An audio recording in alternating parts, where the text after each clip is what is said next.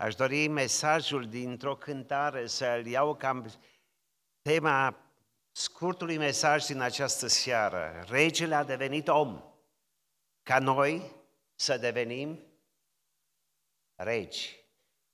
Este mesajul din această seară, deschidem Sfânta Scriptură și vreau ca să vă citesc un verset, un singur verset din 2 Corinteni, capitolul 8, versetul 9. Apostol Pavel sintetizează într-un singur verset această idee profundă, căci cunoașteți harul Domnului nostru Isus Hristos.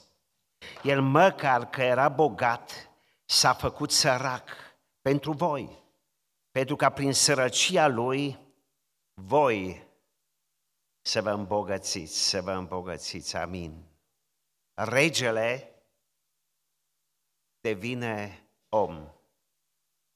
Și cine a fost ieri a prins atât de dimineață cât și în cursul serii această idee din Filipeni, capitolul 2, și după aceea Gabi ni l-a prezentat pe Domnul Isus în Evanghelia după Matei, capitolul 2, cum Domnul Isus Hristos este un alt rege, un alt fel de rege.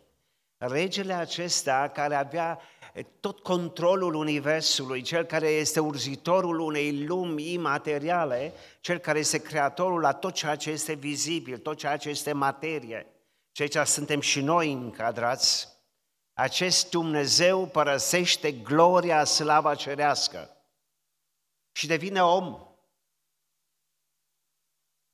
Un mare dramaturg american a prins această idee a întrupării Domnului Isus Hristos și venirea Lui în lume într-un roman. Acest roman m-a impresionat înainte de a-L cunoaște pe Domnul Isus într-un mod profund. Și când am citit Biblia și am descoperit că această realitate a lui Mark Twain în romanul Prinț și Cercetător este de fapt realitatea întrupării lui Dumnezeu care a devenit om, ca să ne spună în limbajul nostru omenesc că suntem iubiți de Dumnezeu. Nu știu cine a citit acest roman sau a văzut acest film, dar pe scurt, un, un împărat, un fiu de împărat și un cercetor seamănă ca două picături de apă. Identic, zici că erau siamezi. Și când s-au descoperit reciproc și au făcut ceva din glumă și au schimbat hainele, Împăratul, acest prinț, și-a dat jos hainele lui de prinț și le-a dat cerșetorului. Și cerșetorul s-a dezbrăcat, a dat hainele lui de cerșetor prințului. Și vă treziți la un moment dat că cerșetorul devine prinț și este dus în palat, iar uh, prințul este bătut pentru că era dintr-o situație precară și tatăl lui îl bătea că nu fură suficient. Imaginea aceasta este o o mică, o pălește în fața realității. Iisus Hristos, regele regilor, cel care a creat tot universul, ce este, acest univers este atât de fascinant. Primim uh, imagini din cosmos, sateliții și telescoapele lumii ne trimit imagini și suntem uimiți de ceea ce vedem. Dar toate aceste lucruri pălesc în fața realității.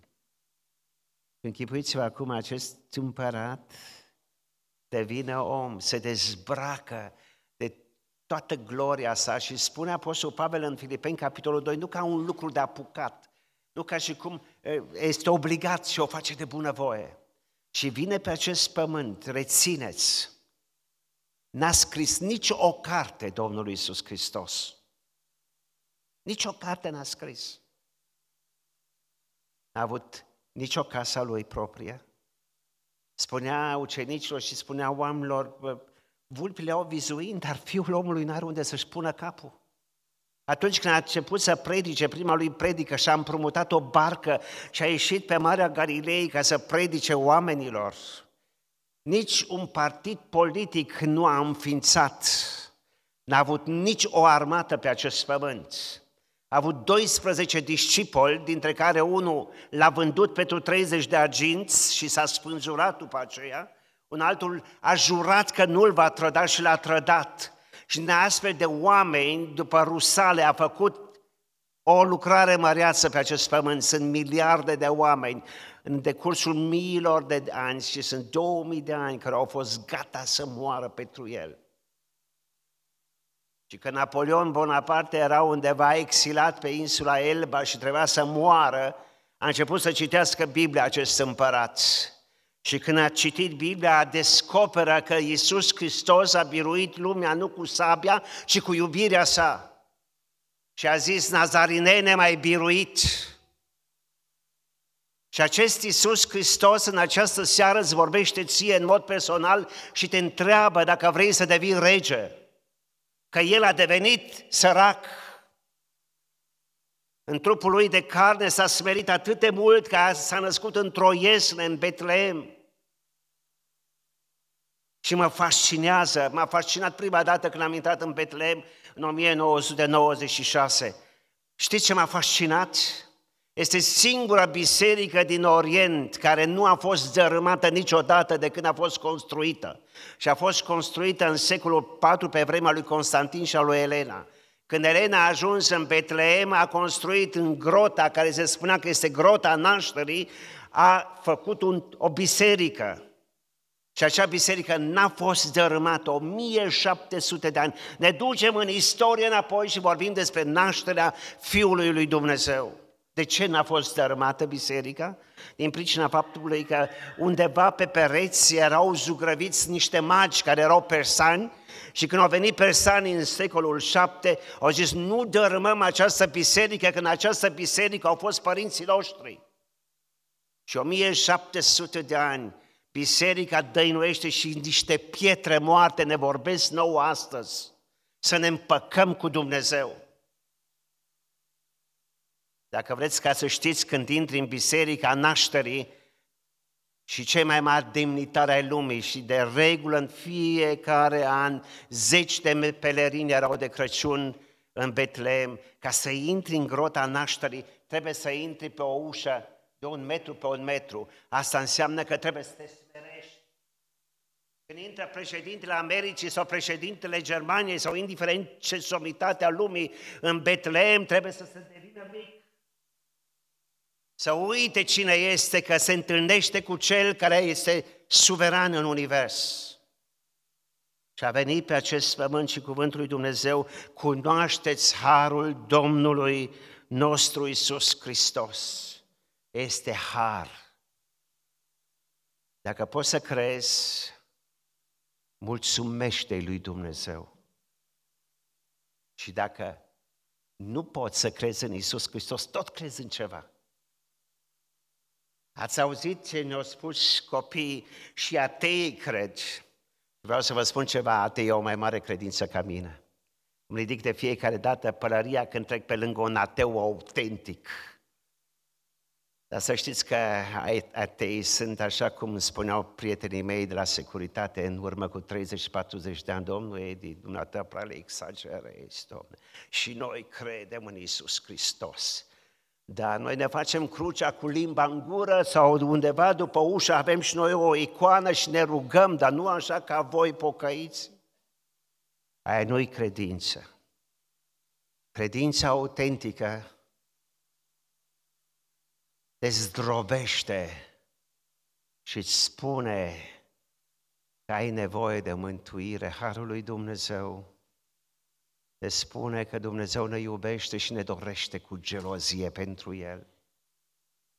Te întreb în această seară, ce ai făcut cu regele care a devenit om? Crezi în El? Ești învidiat. Dacă crezi în Isus Hristos, că s-a întrupat și că a venit pe acest pământ să moară și să ne dăruiască prin jertfa sa viață veșnică, ești de admirat pentru că ești un om bogat. Așa spune cuvântul lui Dumnezeu în aceste, acest verset nou care l-am citit, s-a devenit sărac pentru ca să ne îmbogățească pe noi.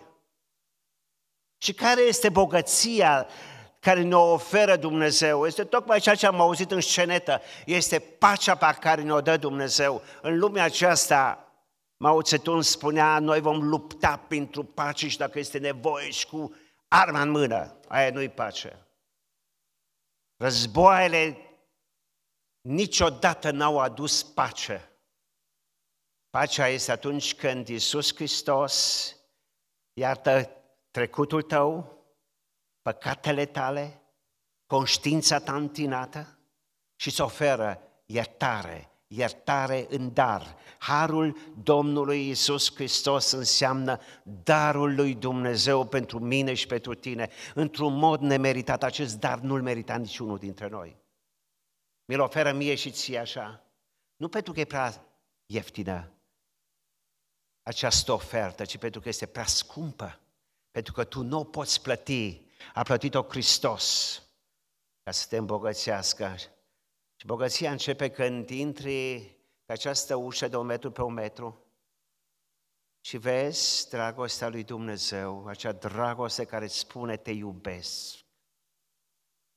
Și această dragoste rezolvă problema trecutului tău și îți conferă pentru prezent putere, echilibru, Înțelepciunea de sus este bogăția pe care ne-o dă Dumnezeu, ca în această bogăție să conștientizăm că viața este mai mult decât mâncare și băutură, mai mult decât 70, 80, 90 sau poate 120 de ani pe acest pământ. Trăim pe acest pământ să ne pregătim pentru eternitate. Pentru că din eternitate a venit în spațiu și timp Fiul lui Dumnezeu ca să ne ducă în veșnicie. El care n-a avut nicio casă pe acest pământ, când a plecat de la discipolii lui, s-a dus și le-a spus, mă duc să vă pregătesc un loc, o casă în cer, ca acolo unde sunt eu să fiți și voi. Aici este bogăția, să conștientizăm că Dumnezeu ne-a creat pentru eternitate, ne-a mântuit pentru eternitate. Ne direcționează privirea spre eternitate, nu spre lucrurile materiale și goana aceasta, nu după slava care ne oferă Satan. Și el oferă ceva, sunt plăcerile de o clipă ale păcatului. Sunt plăceri de o clipă. Eu nu vreau să o dăruiesc, să, să dau veșnicia pentru acele roșcove, ale cele clipe ale păcatului, unde savurez pentru câteva minute, poate, păcatul și după aceea vin remușcările. Dumnezeu vrea să te îmbogățească. Fiecare om credincios care crede în Isus Hristos este bogat. Este mult mai bogat decât toți cei mai bogați oameni.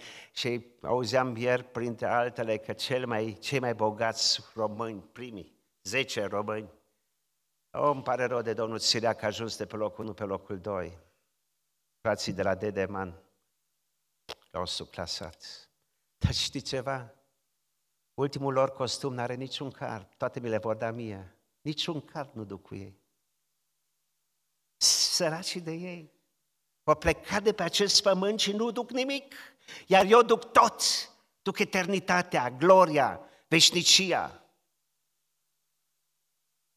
Și așa de mult aș vrea să vedeți oameni împăcați cu Dumnezeu când pleacă de pe acest pământ în eternitate. Nu uit la mormântul soției când Bernhard ne-a mărturisit în data de 2 ianuarie 2007, când sora mea, Ursula, a murit, s-a trezit în comă, a deschis ochii, s-a uitat într-un colț, a început să zâmbească, să zică, ce frumos! A închis ochii și a plecat. Și eu vreau să te întreb, ce a văzut? Ce a văzut când s-a trezit în comă? Ceea ce ochiul nu poate vedea, ceea ce urechea nu poate auzi și ceea ce la inima omului n-a putut să ajungă, a pregătit Dumnezeu pentru tine și pentru mine. Vreau să conștientizez în această seară, aceasta este bogăția, să te raportezi corect la Isus Hristos. Nu pleca în această seară acasă până când nu te împaci cu Hristos. Și dacă te-ai împăcat, conștientizează cât ești de bogat și trăiește nu ca un cerșetor, ci ca un prinț spre slava lui Dumnezeu. Amin.